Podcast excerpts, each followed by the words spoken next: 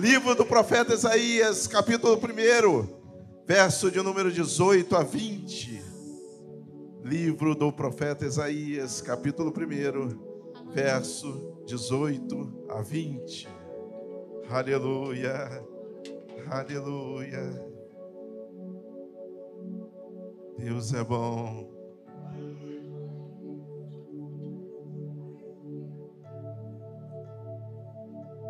Deus é bom. Vim depois e arrazoemos, diz o Senhor. Vem, vem conversar comigo. Traga as suas posições, as suas seus pensamentos, o que você acha que é. Vinde, arrazoemos, diz o Senhor ainda que os vossos pecados sejam como a escarlata, eles se tornarão brancos como a neve. Ainda que sejam vermelhos como o carmesim, se tornarão como a lã. Se quiserdes e me ouvirdes, comereis o melhor dessa terra. Senhor, muito obrigado por esse período de louvor que nós tivemos abençoado que a tua palavra agora que será ministrada alcance os nossos corações. A começar em mim, Senhor, muda histórias, pensamentos, achismos, sofismas, Senhor, filosofias que não são, tudo aquilo que não é, seja destronado agora dos nossos corações. E que a tua palavra, Deus, alcance na divisão, ó Deus amado, que ela vai como espada cortante ou espada de dois gumes, que ela alcance no mais profundo de nós. Espírito Santo de Deus, fala conosco. Passeia em meio à tua igreja, a igreja é tua, o povo é teu, nós te pertencemos. Alcança-nos nessa noite, Senhor. Muda as nossas histórias, no nome de Jesus. Amém. Pode tomar seu lugar um pouquinho. O ministério de louvor, depois a gente abusa um pouco. Tá bom? Maravilhoso. Diz assim o texto: olha, o povo de Israel estava inundado, mergulhado em pecado. Eles conseguiram, eles conseguiram, de uma forma praticamente que inédito, alcançar a impaciência de Deus. Tudo o que Israel fazia desagradava ao Senhor. Mas o Senhor se apresenta a Israel e diz a ele, ao seu povo, que embora eles não merecessem, Embora eles estivessem fazendo tudo errado, que ele estava disposto a restaurar a nação. Aqui é um vislumbre da graça de Deus, um favor imerecido que nós recebemos, mas que nós não fizemos nada para receber. É graça, graça sobre graça. Eu estava errado, eu estava no pecado, eu fui, eu, fui formado no pecado, eu vivi em pecado, mas a graça de Deus, o favor de Deus que eu não merecia, me alcançou, me resgatou, me limpou e me traz para assentar junto aos príncipes do seu povo. Graça. E o Senhor vai conversando com eles e diz assim: Olha, vinde Vem cá, vamos conversar. É muito interessante que, na maioria das vezes, nós, quando estamos errados, a gente tenta criar situações para nos defender. Já reparou isso? Às vezes as pessoas nem precisam falar, a gente já vai se explicando. Não, mas é por causa disso, é por causa daquilo outro. O difícil, como nós vimos hoje de manhã na EBD, é você encarar a si mesmo como um espelho e dizer, cara, você está errado. Simples assim. Nós chegamos diante da presença de Deus e nos colocamos em desculpas. Ah, mas eu fiz isso por causa disso. E não invariavelmente a culpa do meu erro é da Simone que me fez ou não fez alguma coisa. Nunca é nossa, sempre é do outro. De repente, eu estou aqui porque a culpa é do pastor Davi Pereira. Ou alguma coisa aconteceu, a culpa é da Rosa. E se eu não encontrar ninguém, a gente pega o Luiz lá atrás, o diácono, e põe a culpa nele. E a coisa é muito simples. É você chegar diante de Deus e falar com ele: Senhor, é isso, isso, isso. Eu errei. O erro é meu, a culpa é minha, e eu não mereço, não mereço nada de ti. E aí, o texto diz o seguinte: olha na sua Bíblia aí. Ainda que os vossos pecados sejam como a escarlata, eles se tornarão brancos como a neve. A escarlata é um tom de vermelho forte, é uma tintura. E para você alcançar é, esse tom, para que ele firme no tecido, você tinha que mergulhar mais de três vezes. Aquele tecido tinha que mergulhar naquela tintura, voltar, mergulhar de novo, voltar. E isso me lembra de coisas que são pecados meus, que às vezes eu ando um pouquinho e caio de novo. E eu ando mais um pouquinho e caio de novo. E aquela coisa vai ficando tão intensa, de um vermelho tão intenso, que eu acho que não vai ter mais como tirar aquele, aquela cor daquele tecido. Ele diz assim: mesmo que seja isso, eu transformo. E ele vai ficar branco como a neve. Porque no ato em que nós estamos errados, querido, preste atenção numa coisa: a primeira o primeiro passo pós o erro é a sua mente te acusando. Ela, a primeira coisa que ela diz: Você é, é, é, é líder de louvor? Você é ministra de louvor? Não, você não pode mais ser ministro de louvor, você está errado. Mais do que isso, o inimigo, o diabo, vem para te acusar dentro daquilo ali. Não há mais capacidade para você, você não pode, você é uma vergonha, você é um escândalo no céu. E a primeira atitude sua é o que? Fecha. Segundo, Deus não me ama mais. Terceiro, eu estou com vergonha. E olha, quando nós estamos com vergonha de alguma coisa, seja uma atitude que nós tomamos, seja algo que nós fizemos, seja palavras que nós dissemos, qual é a nossa primeira reação? Se esconder. Vamos lá no jardim do Éden. Deus visitava o homem na virada da tarde. Para quê? Para conversar com ele. Veja, entenda uma coisa: o nosso Deus é um ser que ele quer falar com você pessoalmente. Ele quer conversar contigo. Então ele vinha na virada da tarde para conversar com o homem. E eu imagino aquele, aquela conversa que maravilhosa era, porque imagina que o Criador para, senta com você e diz assim: está vendo aquela ave ali? Ela tem tantas penas, ela é dessa cor por causa disso, ela funciona desse jeito, ela faz isso, ela faz ninho em tal lugar.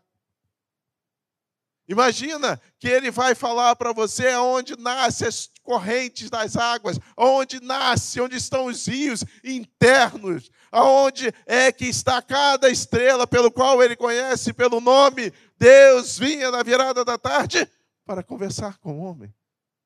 O que, que aconteceu quando o homem cai em pecado? O que, que ele faz? Deus continua o mesmo. Preste atenção nisso, guarde para você. Deus permaneceu o mesmo. No dia seguinte, pós-queda do homem, Deus vem na virada da tarde conversar com o homem. Deus estava no lugar. Quem não estava era quem? O homem. Porque ele estava com quê? com vergonha. O pecado nos traz vergonha diante do nosso Deus.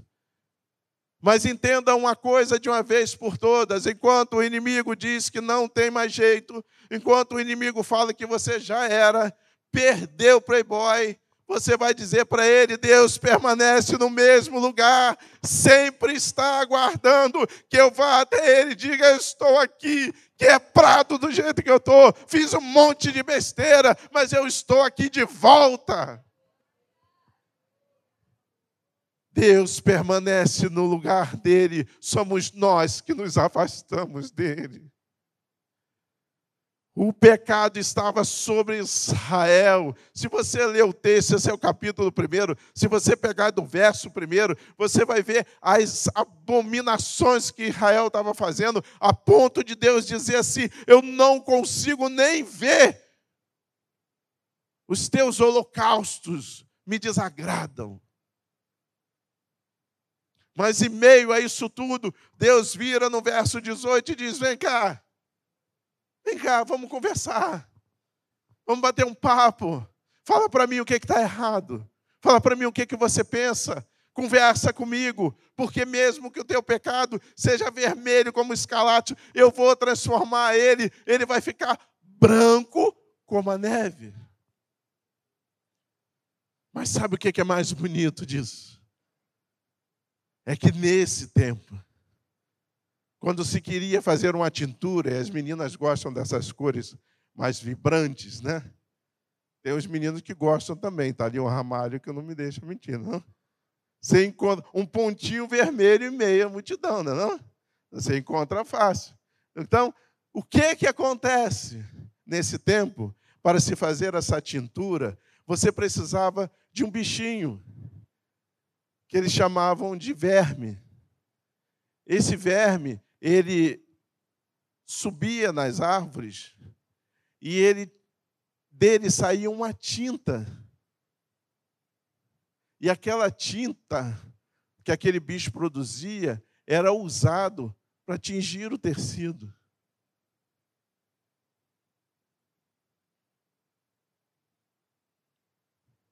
Mas a fêmea dele fazia uma coisa muito diferente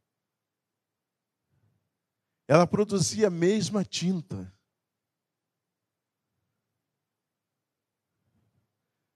Mas ela ocupava, quando ela estava para colocar os seus ovos, ela ocupava um lugar na árvore, se fixava muito firmemente naquele lugar. E ali ela não saía mais. Dali ela morria. E quando ela morria, a sua tinta vermelha ficava por sobre os seus ovos, até que eles nascessem. O macho, depois que ele morria, de toda a tinta vermelha dele, ele produzia algo que era branco como a neve. Sabe, querido, preste atenção numa coisa.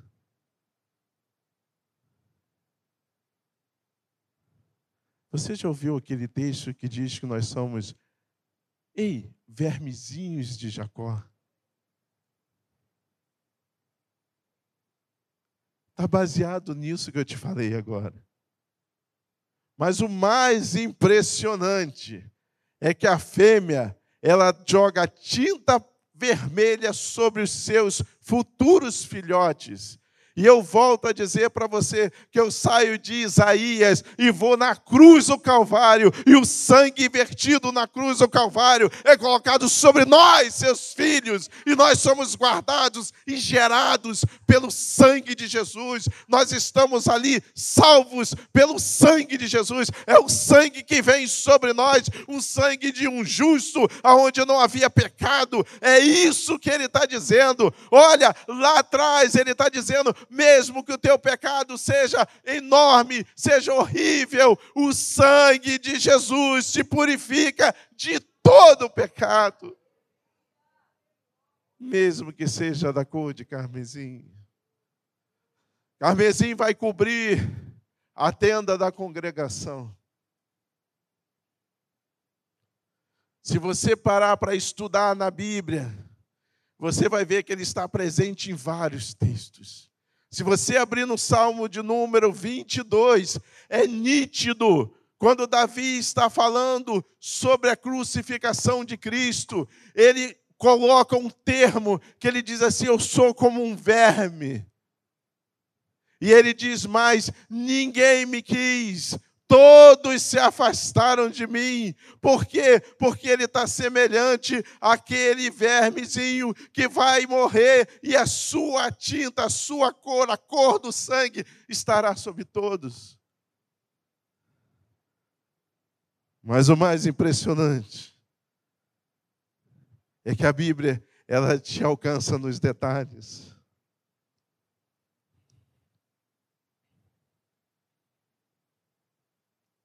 Abra em Mateus.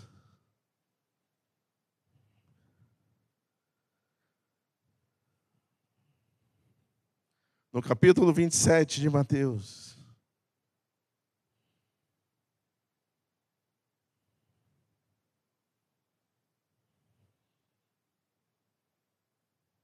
Mateus 27.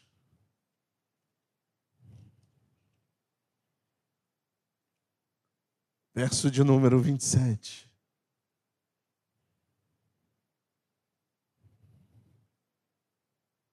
Mateus 27, verso 27 diz assim: Logo a seguir, os soldados do governador, levando Jesus para o pretório, reuniram em torno dele toda a corte, despojando das vestes, cobriram-no com um manto escarlate.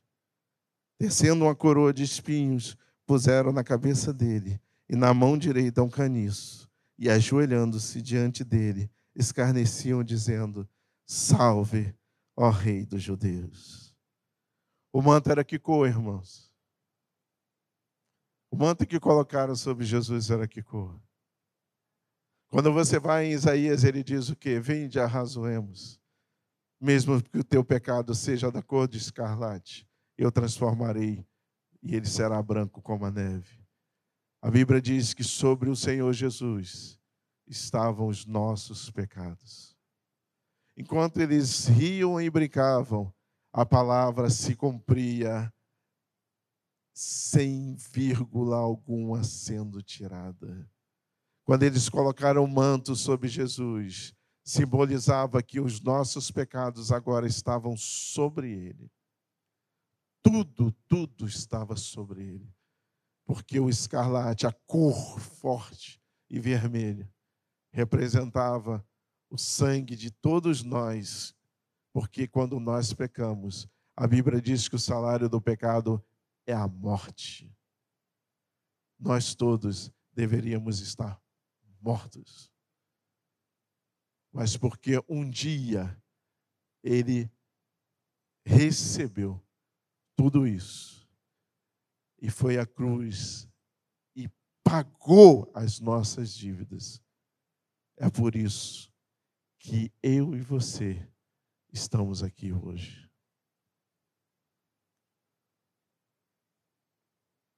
Eu acho, melhor, eu tenho certeza, que se você caminhar nessa palavra e você entender que mesmo lá no Antigo Testamento, lá no início de tudo, a Bíblia nos mostra que a gente pecou, que nós erramos. Ela também mostra para a gente que por causa dos nossos pecados e das nossas transgressões,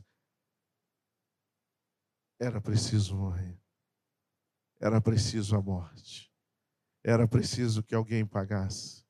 Antes, o sangue de animais.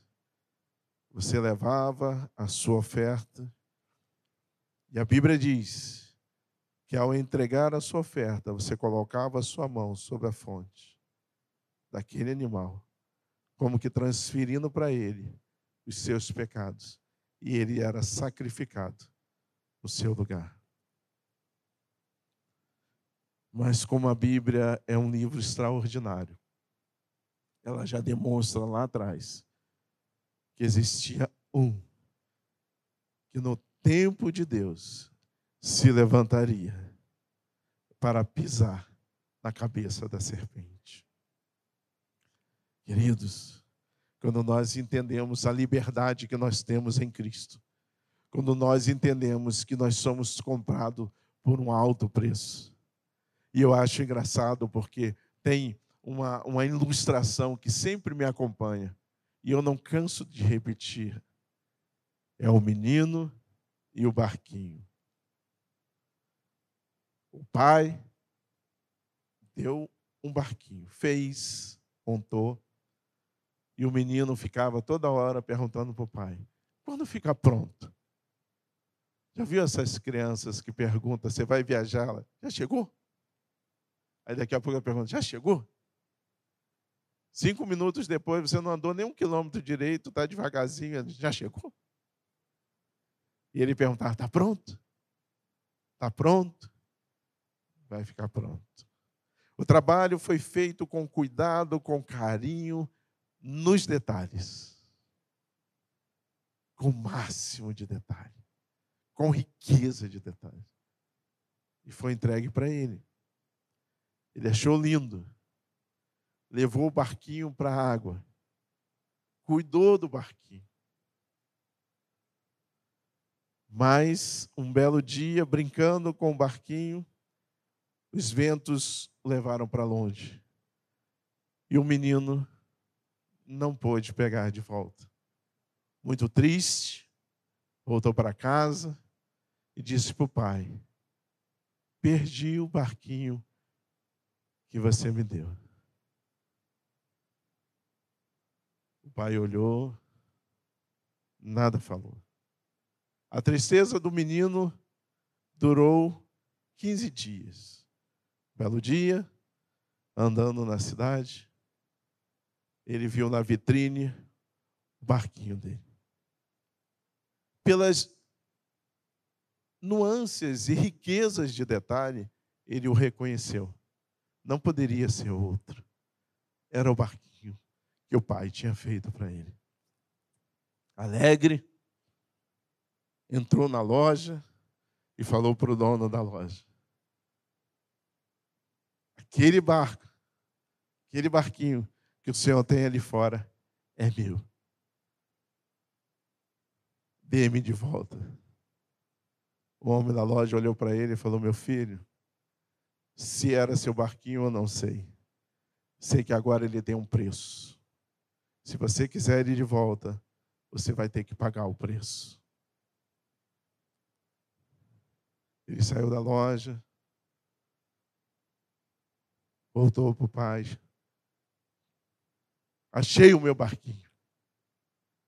E o pai disse: Então, cadê ele? Porque você não trouxe?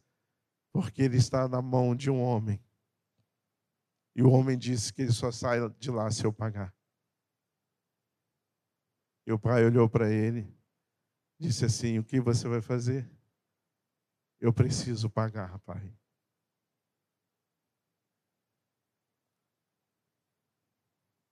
com o dinheiro, ele foi à loja. Chegou para o homem, o barquinho era dele. O pai tinha feito para ele. Mas o homem estava cobrando dele um valor. Ele entregou o valor. O homem deu o barquinho. Ele saiu da loja e disse assim: Agora, você é duas vezes meu. Primeiro, porque eu te fiz. Segundo, porque eu te comprei com alto preço. Queridos, um dia o pecado nos afastou de Deus. Um dia nós andávamos errantes no meio desse mundo tenebroso. Mas o preço foi pago. O sangue foi derramado e nós fomos resgatados pelo Senhor nosso Deus. Agora, você é duplamente dele. Primeiro, porque ele te fez. Segundo, porque ele te comprou. Agora a honra, a glória e o louvor sai de você para o céu. A glória a Deus, o nome de Jesus. Aleluia! Porque ele é fiel. Então, todas as vezes que você, por algum motivo, cometer um tropeço, um erro, ou errar, ou cair, lembre-se de uma coisa: ele continua no mesmo lugar. Ele vai ao encontro de você na virada da tarde. Ele continua dizendo a mesma coisa. Você é duplamente meu. Deus não me ama, mentira. Porque eu errei, Deus está a ponto de me destruir, mentira. Deus não quer nem te ver, não quer nem ouvir tua voz, mentira. Eu vou dar cabo da minha vida porque não tem salvação para mim em Deus, mentira. Toda vez que você errar, a Bíblia diz: filhinhos, não pequeis.